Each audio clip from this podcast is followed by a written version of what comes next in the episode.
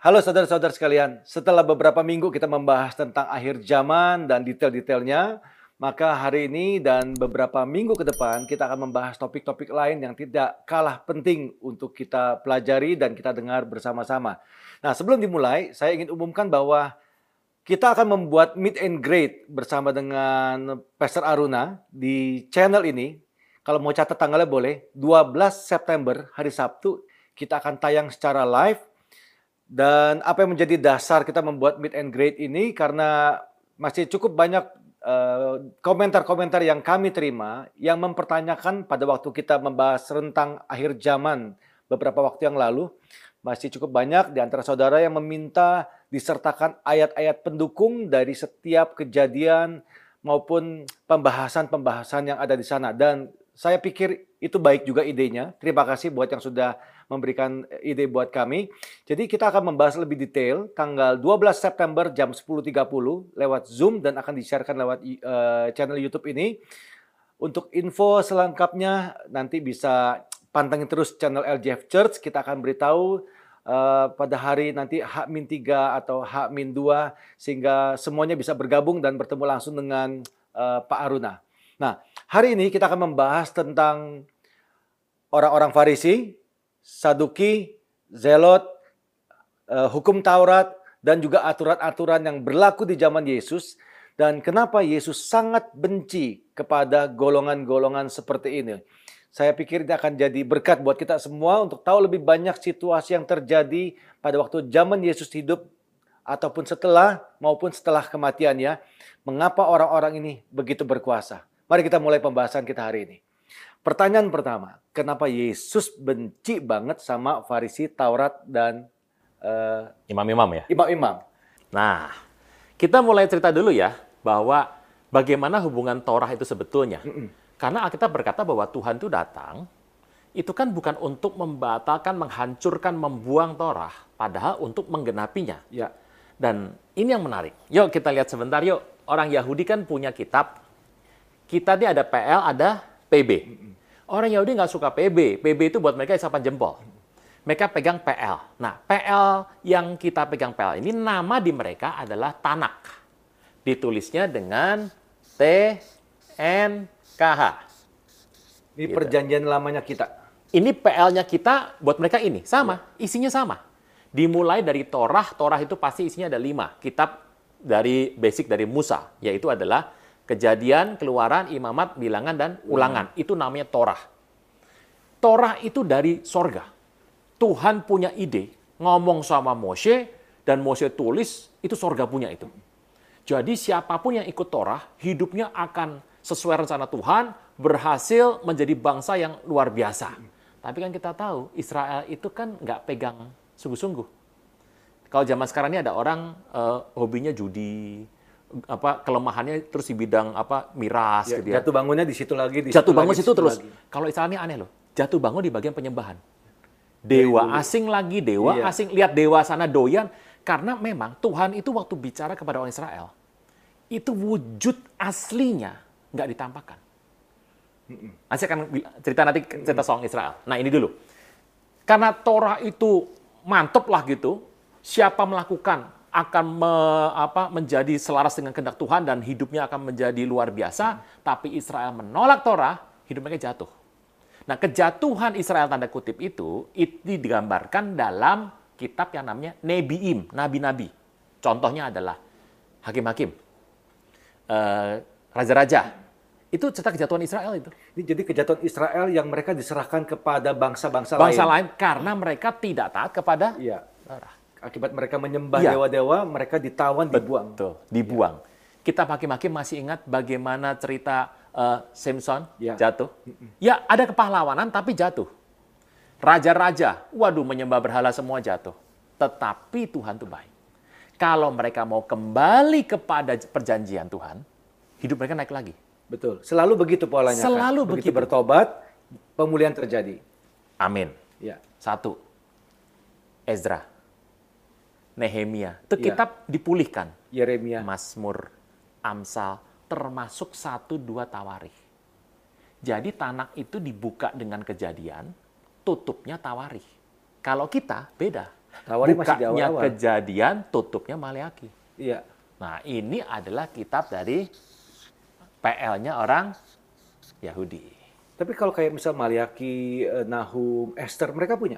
Oh, ada, ada. Cuma urutannya beda. Oh, mungkin tapi ada, ada di sini mungkin? Iya, betul. Ada. Jadi urutannya saja. Oke. Okay. Yang berbeda. Tapi jumlah sama persis? tiga puluh sembilan? Iya. Jadi kitab itu dikumpulkan. Nah, okay. Tentu saja orang Yahudi sendiri sebenarnya mengaku bahwa mereka punya kitab lebih daripada itu. Oh ya? Iya. Bahkan mencapai jumlah itu uh, puluhan ribu. Puluhan ribu? Yes.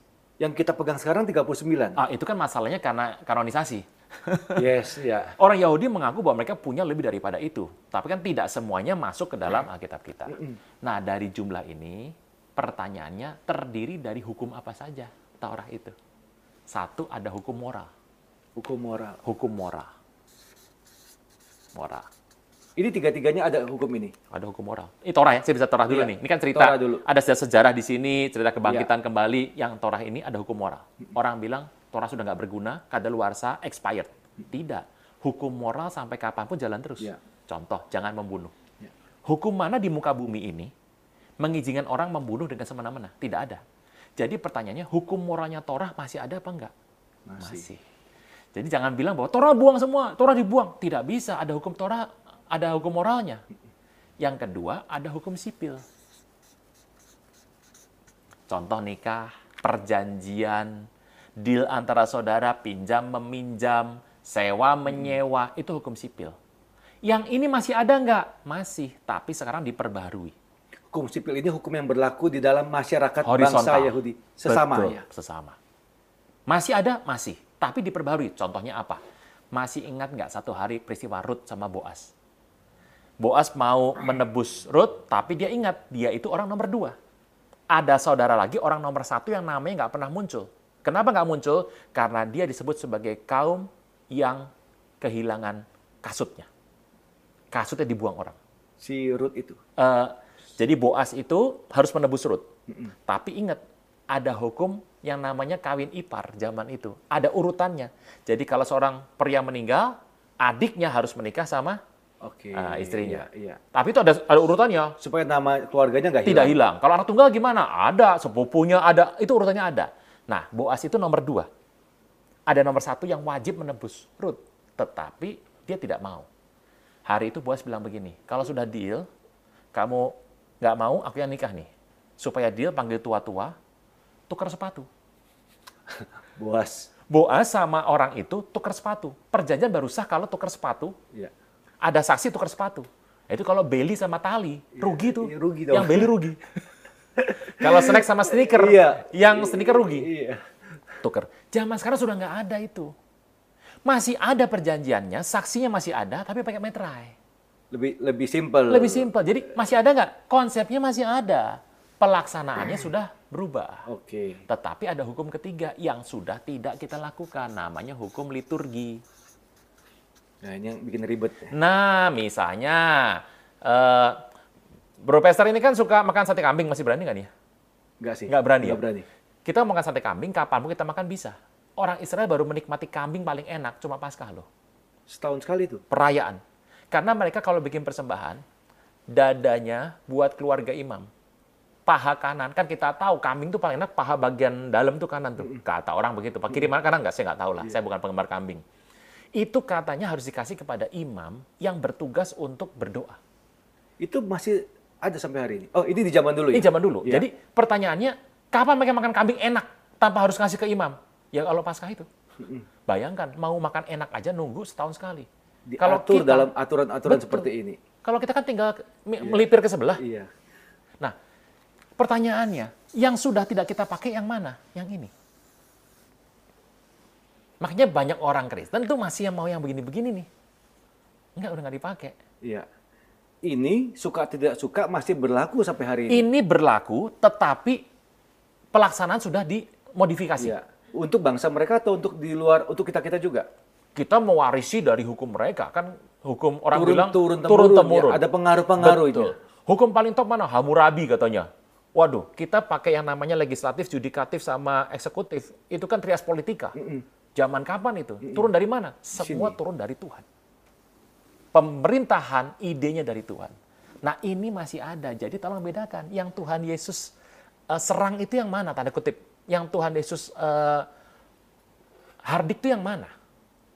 Jadi bukan ininya. Nah kita lihat dulu nih. Dari tadi kaum Farisi ya, Saduki, yeah. yang paling sering dihardik sama Tuhan Yesus itu Farisi. Paling sering itu. Yeah. Kenapa? Farisi dari kata perushim. Nah, gitu. Ini bahasa nggak penting ya. uh, pernah dengar nggak? Menek-menek tekel ufasim. Oh iya, iya. Nah, zamannya Daniel. Daniel. Belshazzar bikin dosa. Betul. Ya, menek-menek tekel ufarsin. Number-number weighted division. Farsin itu akhirnya dipisah, dipecah, dibelah. Dari kata Farsin itu, ketua Farsin adalah asal kata Farisi. Oke. Okay. Ini berdebat lah. Scholar berdebat. Jadi bilang, wah oh, Bapak nggak benar. Ya, ada yang bilang Farisi itu diambil dari kata orang yang memisahkan diri. Dibelah. Separate. Dia mau hidup kudus, nggak mau pegang-pegang yang lain tuh. Dia mau mau eksklusif, karena dia mau dekat sama Tuhan. Mau kembali kepada kemurnian dari uh, Torah. Dia memisahkan diri dari masyarakat kebanyakan. Ya, dia berasa bahwa masyarakat ini kurang dalam, yeah. jadi pembelajar-pembelajar pinter-pinter, dan dia suka sekali menjelaskan, to make it clear. Nah, jadi ada yang berkata, Farisi itu artinya adalah membuat jelas, ada yang berkata, yang dipisahkan. Ini dua arti berdebat sampai hari sekuler. Nah, saya, saya sendiri mengambil dari rabi yang ada di Israel, konsep pikirannya adalah yang dipisahkan. Okay. Jadi mereka memisahkan diri, im itu kan jamak artinya, perush, Im, Perushim, banyak, Farisi. Ini satu ini kembali kepada Torah. Kepada ajaran awal. Ya, Torahnya diteliti, dan untuk bisa melakukannya, mereka menambahkan sesuatu yang lebay-lebay. Misalnya, harus begini-begini kalau kalau doa ini. Sup- oh, oh, itu tambahan. Supaya bijak. Mana ada di kitab ya. Musa seperti itu. Supaya ya. bijak. Karena sampai hari ini kalau kita ke Israel ya, masih, masih ada, masih ya ada, doanya masih kan ada orang-orang. Jadi menunduk begini itu bicara mengenai orang yang paham, gitu. Orang yang sangat sujud sama Tuhan itu plus. Oke. Contoh, kalau kita pergi ke Israel boleh jalan nggak? Kan katanya sabat. Kalau sabat nggak boleh kemana-mana. Tapi kan masih ada orang yang apa masak, masih ada yang apa rumah sakit masih jalan. Lalu berapa jalan yang harus kita boleh jalan? Itu ada aturannya, kira-kira satu koma satu kilometer. Nah, pada waktu hari Sabat, ya, boleh it, jalan satu koma satu kilometer. Kira-kira satu koma satu lah kira-kira. Ya, tapi kalau lewat batal itu berarti. Kalau lewat batal Sabatnya. Lah pertanyaannya, Torah kapan ngatur itu? Tidak pernah. Oh, okay. Lah siapa yang ngatur? Ya pembelajar-pembelajar ini, para scholar ini, orang-orang yang suka. Nah, menambah-nambahkannya itu loh yang Tuhan nggak suka. Mungkin mereka menambahkannya supaya lebih kusuk, ya orang juga lebih serius dan lebih serius. Apa Tapi ya, lama-lama mereka menambahkan hanya mereka yang bisa buat. Ya. Masyarakat nggak bisa buat. Karena mereka nggak ngapa-ngapain, memang kerjaannya begitu. Iya. Jadi lama-lama mereka memisahkan diri, merasa paling kudus. Akibatnya mereka menganggap remeh orang lain. Dasar menganggap remeh orang lain itulah dasar yang sebenarnya Tuhan tentang. Jadi kalau di yang setelah pertama kali apa? Farisi. Sombongnya. Ya kalau bilang sombong, ada Farisi yang yang nggak sombong kok. Gitu ya, jadi oknum lah. Okay. Zaman itu ada oknum yang dibilang uh, Farisi. Mm-mm. Itu contohnya siapa Farisi itu? Matius, pemungut cukai. Oh murid Yesus itu ada Farisi. Mm-mm. Paulus itu Farisi abis tuh. Belajar Gamaliel gurunya. Mm-mm. Itu raban namanya, ya, bukan rabi. Terkenal Gamaliel itu. Itu Farisi tulen. Jadi Farisi itu mau mengembalikan kepada garis sesuai Torah. Dengan mempelajari tertentu, mm-hmm. tapi jatuhnya kepada hal-hal yang berlebihan tadi. Mm-hmm. Makanya orang tuh kalau menganggap diri lebih suci, lebih hebat, dan dan nggak mau bergaul, betul, maunya eksklusif. Pinter-pinter padahal, yeah. tapi satu kelemahan mereka. Mereka menolak Tuhan Yesus hanya karena basic Tuhan Yesus adalah Nasaret. Kita pernah bahas waktu yeah, kapan-kapan yeah, dalam betul, talk show waktu betul. Itu. Hanya karena K T P-nya Nasaret. Mereka kejeblosnya di situ. Hal yang paling simpel sekali kejeblos. Ya.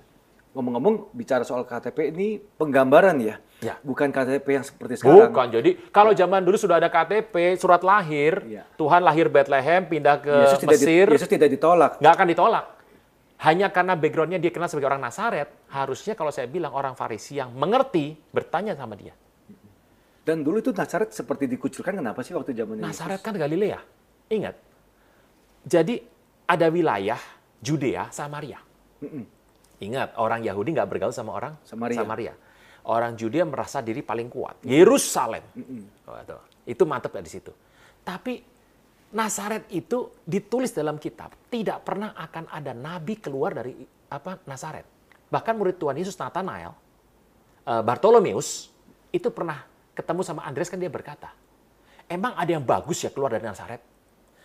Kalau Tuhan Yesus mengaku bahwa aku ini lahir Bethlehem, silsilahku keluarga raja, darah biru, ini buktinya. Keturunan Daud. Ya, ini tulisan surat lahirnya lengkap dari Bethlehem, plus yang pemilik rumah itu bikin surat segala macam.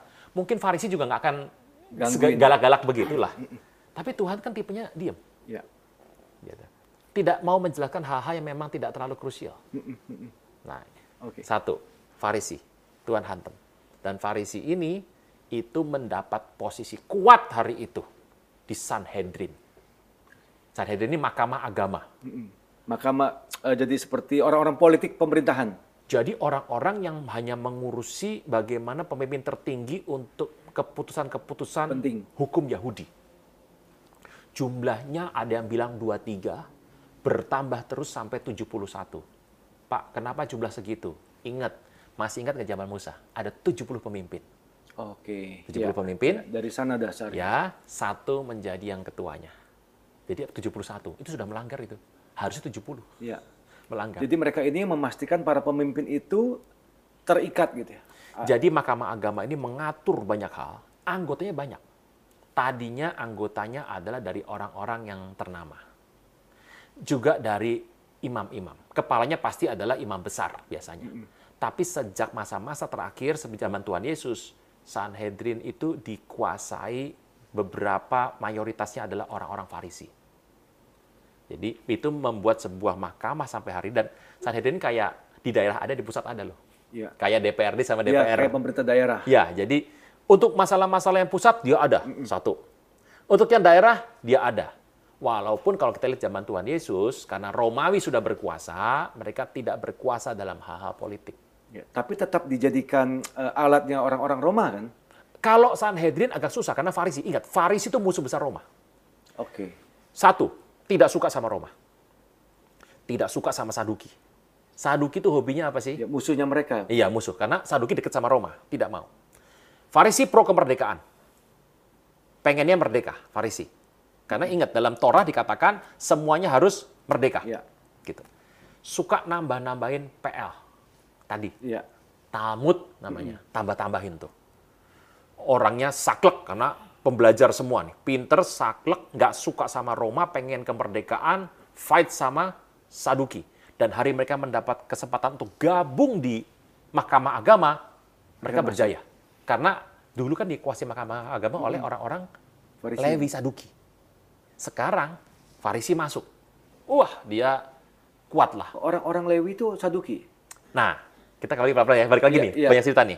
Ditulis aja biar enak yeah. ya. Kita urutkan dari yang mana dulu. Jadi Farisi ini kuat karena mereka ada okay. dalam sebuah organisasi yang yeah. mempengaruhi pemerintahan. Betul. Setelah masa ini, kalau mau kuat harus ada organisasinya. Yeah. Jadi kalau alone, terpisah, soliter, nggak bisa. bisa. Kita punya tadi adalah Zelot. Ada Seni. Seni, apalagi mau ditambahkan? Nah, oke okay, gini ya. Kita sudah bahas nih yang Farisi. Farisi udah. Ya. Jadi, kalau bikin organisasi bisa nyampur orangnya. Semua ada. Ini kayak golongan hari ini mau golongan partai ya, mana? Nah, ya. Ini golongan Farisi. Ini orang Farisi lebay. Partai agama enggak? Ini. Kalau hari ini kurang lebih. Ya, betul. Iya kan? Partai agama. Partai agama. Iya, benar. Dan ada pengikut tuh ini. Iya, banyak banyak banyak. Dan ini punya sekolah tinggi teologi ini. Zaman itu. Iya. Gamaliel itu guru bangsa itu. Oke. Okay. Nabi-nabi. Sampai sini oke? Okay? Iya. Ya. Kita sekarang bahas musuh besarnya. Iya, Saduki. Saduki. Nama Saduki diambil dari Zadok. Imamnya Daud. Oke. Okay. Oh, itu Zadok itu. Iya. Imam Zadok. Ingat, zaman Daud tuh imam ada macam-macam. Ada imam yang dipecat. Yeremia masih ingat? Mm-mm. Yeremia, garis Yeremia. Mm-mm. Itu keturunan imam yang dipecat. Tapi ada imam yang zaman Daud kuat namanya Zadok. Dan imam-imam berikutnya, itu Saduki ini adalah garis dari imam-imam yang keturunan dari Zadok. Jadi waktu yang di zaman Daud itu Imam Zadok itu nama imamnya atau nama imamnya? Memang namanya Zadok. Namanya. Keturunannya Bani Zadok. Oke. Okay. Dan itu sampai sekarang terus eh, maaf, sampai zaman waktu Tuhan Yesus, siapapun yang keturunan punya darahnya Zadok, mantep ya. Uh, uh. Itu diyakini sebagai orang yang cocok untuk menduduk sebagai imam besar. Ingat, imam besar tuh Lewi loh, harus Lewi ya. Harus Lewi. Orang Lewi nggak semuanya imam besar, tapi imam besar pasti Lewi. Ya. Saduki, ini adalah keluarga imam besar. Ini Saduki nih. Dan ini mendua hati. Dia tuh pegangnya Torah doang. Kalau ini kan tadi roh, roh, Torah plus Talmud plus et cetera et cetera et cetera Kalau yang ini, Torah dipegang. Lima kitab yang pertama. Ya, pengen kembali ke Torah. Pengen kembali ke zaman Musa, maka fokus mereka cuma satu, bait suci. Begitu bait suci hancur, selesai mereka. Tapi itu juga pasti fokus ke bait suci dong Farisi. Oh, Farisi semu- semuanya bait suci, tapi ini mendirikan bait suci. Jadi ini sama Roma itu dua kaki. Antara dia pengen kembali kepada Musa, kepengen hidupnya benar-benar sesuai dengan Torah, tapi lihat Romawi berjaya, Yahudinya dalam kondisi lemah, mereka harus menjadi penengah supaya jangan sampai nanti bait suci dihancurkan sama Roma, gimana? Jadi mereka, kalau mereka dua kaki dengan uh, Roma, berarti mereka main politik dong. Ini kalau dibilang uh, penentu fatwa. Oh, jumlahnya sedikit, okay. Anggotanya nggak cuma orang-orang keturunan imam, orang-orang kaya. Makanya orang-orang benci kaya banget benci. Ini dasarnya. Ini jangan berkhianat orang dong. Kaya, pengusaha besar, pemilik tanah yang banyak, deket sama apa kelompok-kelompoknya pusat pemerintahan Herodes, deket nih. Tinggalnya juga satu kelompok. Jadi hmm. sudah bergabung tuh. Iya. Di sini. Ini dipandang mendua hati, tapi ini imam besar loh. Ingat, orang Yahudi kalau dengar kata imam besar, itu hormatnya lain loh. Hmm. Ini bergabung dengan apa pengusaha yang menindas Israel, orang Yahudi yang kaya yang dipakai menindas, hmm. uh, kemudian dia juga bergabung dengan orang uh, Herodes. Ingat Herodes kan adalah orang Edom sebetulnya yeah. yang diangkat oleh Romawi. Siapa contohnya? Yusuf Arimatea. Hmm. Ini. Kaya. Nah kalau ini jabatan tertinggi imam besar, ya. Ini apa? Ini pembelajar. Hanya pembelajar. Ya, pembelajar. Ahli ahli agama betul-betul ya? Agama, ya. Dan ini punya posisi tinggi. Karena orang rakyat melihat kamu memang darahnya darah murni. Tapi, Tapi secara kebijakan sebetulnya ini tunduk sama ini dong. Ini musuh besar. Lah ya, maksudnya kalau dia sudah bikin kebijakan nih dalam pemerintahan, ini mau nggak mau ikut dong? Oh, tidak juga. Nggak juga. Nggak juga. Ini kasih fatwa. Sengit dong ini ya. Ini sengit sekali karena iya. Dia bikin aturan, rakyat ikut, iya. Rakyat nggak begitu yang benar, nggak begitu ikut saya benar, ribut ini. Iya, contoh, okay, okay. Ini tidak percaya kebangkitan. Zaman Musa mati ya mati. Nggak percaya malaikat. Karena mereka percaya Tuhan bicara langsung sama Musa. Ini percaya malaikat dan percaya kebangkitan. Berantem besar ini dua. Berantem besar ini dua. Nggak, ini sengit sekali. Dua-duanya ahli agama juga sebenarnya kan. Kalau ini lebih kepada karena darah. Imam besar. Oh karena turunannya. Tidak belajar pun, hidupnya seperti apapun, dia pasti naik jadi imam besar. Karena apa? Zadok. Oke. Fenomena ini sudah ada dari zaman itu. Satu. Ya, kedua, ya. Ini belajar. Pembelajar, tapi kebablasan. Nah, gini. Ini kalangan biasa, ini kalangan atas. Ini darah biru ini. Ya. Ini orang belajar, tapi lama-lama diakui oleh rakyat sebagai, oh ini memberi kebenaran terhadap ini. Ini nggak beres nih. Yang benar ini. Jadi rakyat terpecah dong di zaman itu juga. Waduh, pecah habis-habisan. Pecah habis-habisan. Makanya murid Tuhan Yesus itu nano-nano. Semua kalangan ada. Ya. Makanya prinsip pertama soal gereja, harus semua kalangan terbuka untuk semua bangsa. Yes. Prinsipnya itu. Jadi, Saduki, oke, okay. Saduki ya, clear, ya. Clear ya, clear ya. Clear ya? Oke. Okay. Tapi kan ada orang yang hobinya pokoknya gini, gua nggak mau tahu lah, mau yang namanya uh, agama, nggak paham saya. Yang penting gini, penjajah usir. Oh. Dan ini berani bunuh. Garis depan nih. Garis depan berani bunuh, berani perang. Orang Zelot. Murid Tuhan Yesus ada dua di sana. Simon. Simon orang Zelot dan Yudas Iskariot. Oh Yudas tuh orang Zelot ya? Maka makanya temperamennya kelihatan ya? Temperamen kelihatan. Ini gurunya kok apa pelintat-pelintut nih. Ah, apa saya kasih gas sedikit? Kebablasan gasnya. Itu Yudas ini. Ini orang Zelot. Tapi ini semua orang Yahudi kan? Oh Yahudi. Orang Jawa nggak masuk, nggak boleh iya. Di sini ada. Cuma jadi masuk ke kaum-kaum ke ini ya? Iya, betul. Jadi mereka terpecah. Dan, Dan jangan, jangan pikir kalau dia ada di sini, hatinya nggak ada di sini.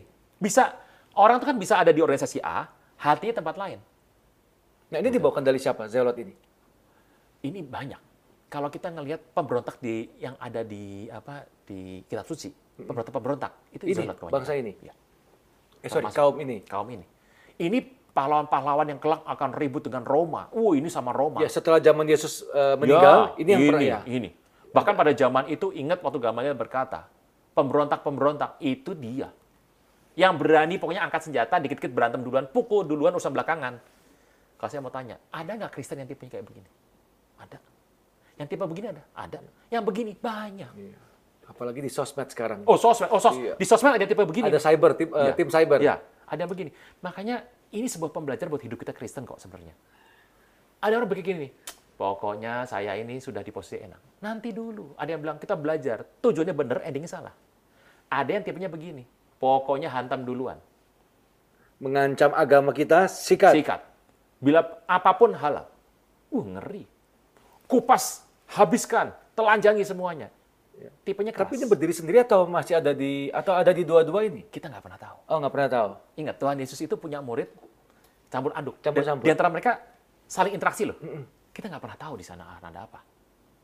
Nah ini wah seru ya, ngebahas begini aja seru banget nih. Ini sampai kapanpun tetap ada sampai hari ini. Bahkan di gereja saya bilang, kita masih bisa melihat beberapa garis-garisnya.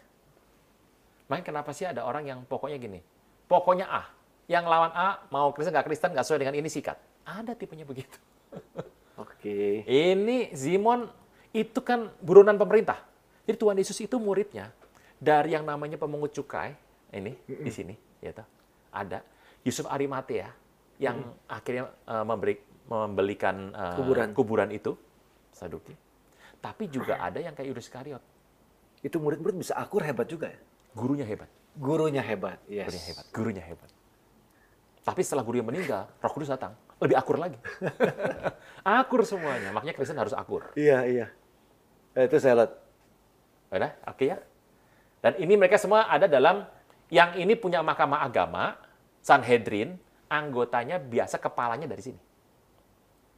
Tapi itu kan jumlah pemegang suara. Hati-hati. Ya.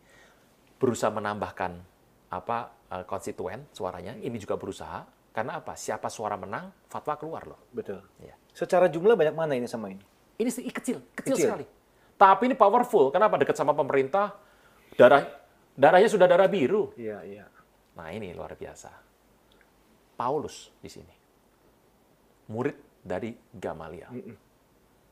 Uh, pernah dengar rabi besar, uh, saya lupa namanya, Hillel di sini juga. Pembelajar itu di sini semua. Ini adalah tadi Simon dan Yudas. Nah, S N I ini? Nah ini seru. Ini, ini baru dengar soalnya nih. Zaman sekarang juga banyak nih, Ezra. Ezra. Yohanes Pembaptis. Yang menyelamatkan kita punya kitab-kitab, gulungan-gulungan kitab. Uh-uh. Sampai akhirnya Roma masuk, dihantam, habis disapu bersih. Mereka lari membawa tulisan-tulisan itu, kaum ini. Ini dari zaman sebelum Rom, ini sudah muncul. Menyendiri, bikin kelompok sendiri. Oh, ini yang ketemu di Laut Mati ya? Ya. Salinan Alkitab ya. Itu, yang asli. Ya. Mereka ini? Orang-orang dari pengajaran ini, grup ini. Yang zaman dulu nggak pernah mau ketemu orang. Betul, ini kan nggak mau bersosialisasi. Tidak mau. Mereka tinggal dengan kelompoknya mereka. Betul. Di padang gurun, pisah sendiri, nggak mau. Semua teknologi setan semua dia bilang. Tidak mau ketemu. Bikin rumah dengan sendiri, makan bercocok tanam sendiri, kumpul sendiri, doa sendiri. Mereka ibadah sendiri. Mereka ingin menjaga kemurnian hidup. Tidak mau. Kalau zaman sekarang tuh sosmed nggak mau, nggak ya, mau berantem. Ya, ya. Dia bertapa, menyembah. Lah ini nih, Esen nih. Wah, seru ya? Iya, seru ya. Ini kalau silap petapa nih, ya toh, di Shaolin lah ini kayak begini-begini nih, gitu. Ini jago-jago nih. Yohanes Pembaptis di sini. Oke. Okay. Makanya waktu dia terbuang oleh Yohanes itu keluarga imam loh, keluarga ini loh. Yohanes Pembaptis? Ya, papanya kan masuk untuk mempersembahkan korban. Betul. Kalau dia imam tingkat rendah, oh, ya, nggak mungkin bisa, masuk, nggak ya. bisa. Waktu dia belum ya. lahir masih dalam Betul. kandungan. Dia bisa mempersembahkan korban ke tempat yang kudus, mm-mm. papanya pasti pangkatnya ini. Ya. Tetapi kenapa dia tiba-tiba bisa terbuang? Terlalu vokal. Dia lurus hidupnya. daripada bahaya membahayakan hubungan dengan pemerintah, dia terbuang. Dan dia bergabung di sini. Makanya ketemunya di padang gurun, ya. pakainya, pakaiannya Betul. juga, ya makannya juga semuanya uh, swasembada semua. Betul. Jadi di zaman Yesus empat orang ini, empat or, empat kelompok, empat kelompok ini, ya, empat kelompok ini hadir dan ada semuanya. Belum ditambah lagi ahli Taurat. Wah, ada lagi yang namanya ya, ahli, ahli Taurat. Taurat. Ahli Taurat. Nah, saya kasih di sini ya, ahli Torah atau sofer Torah. Saya ini senang sekali loh, Profesor. Pak Aruna, dasar dia ahli Taurat. Saya begitu mendengar itu, saya bangga, sangat tersanjung, saya mengucap terima kasih kepada orang yang ngomong saya ahli Taurat. Karena ahli Taurat itu profesi yang sangat terpuji. Luar biasa mantep. Di zaman itu? Ya, sampai hari ini. Sampai hari ini? Sampai hari ini. Ezra ahli Taurat. Kata-kata ahli Taurat itu jahat, itu kan oknum. Profesi itu nggak pernah positif, nggak pernah negatif. Profesi itu netral. Kayak pengacara. Dokter itu netral. Ya, ada yang jahat, ada yang baik. Oknumnya. Jadi ahli Taurat pada zaman itu, ini kan dekat nih sama ini. Itu oknumnya memang jahat. Jadi nggak, apakah semua? Tidak, nggak semuanya. Mm-mm. Nah, ini sofer Torah, orang yang menyalin Torah. Dan ingat zaman dulu yang namanya kitab suci itu nggak ada eh, pasal, nggak ada ayatnya, eh, tidak ada spasi, nggak ada huruf besar, nggak ada huruf kecil. Dibikin rapat semuanya. Dan bukan pakai mesin fotokopi, pakai Microsoft. Mm-mm. Ditulis satu persatu. Dan itu kudus. Itu ditulis buat apa dulu? Kopi. Oh. Kalau sampai tiba-tiba ngantuk, kecoret, disobek semua, ulang dari depan. Ya Tuhan. Kalau sudah sampai huruf ke tiga ribu sekian, bagaimana coba? Dia kalau ngantuk, terus mimpinya uh, tidak terlalu kudus gitu ya, tidak senonoh, hancurkan, buang dari semua. Oh iya, makanya ahli Torah pakainya sentir, bukan pakai lampu L E D. Ini orang bukan orang biasa, pemahamannya. Ezra itu ahli Torah. Jadi kalau orang biasanya ahli Torah itu pujian, Bro Pastor. Iya, iya. Terima kasih loh kepada yang ngomong begitu. Ya, luar dalam bersih. Iya, bersih ini, mantap ini. Dan ini menulis sampai sekarang rabi-rabi. Maka jumlahnya banyak ini ya? Oh tidak banyak. Gak banyak? Tidak banyak. Yang berani begitu tidak banyak. Tidak banyak. Yang sampai hari ini rabi-rabi di Yahudi yang menyalin seperti ini, itu nggak banyak. Ini masih ada sampai hari ini? Masih ada. Masih oh, ya? ada. Cuma ada yang komersil. Zaman, kalau udah zaman sekarang komersil udah banyak. Misalnya, kamu mau selamat, bayar saya, saya kasih tulisan. Masih ingat kalau kita pergi ke Yerusalem, ada yang jual pita merah? Ya.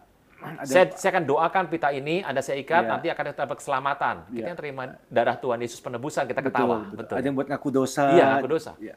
Dan ingat, kalau kita gitu. beli uh, alat-alat yang ada di mana di uh, Yahudi, itu dalamnya ada tulisannya rabi. Itu. Betul, betul.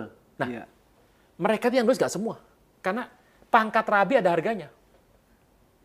Rabi muda murah. seratus dolar bisa. Masa sih? Yes. Kalau yang begini, ini sungguh-sungguh nih.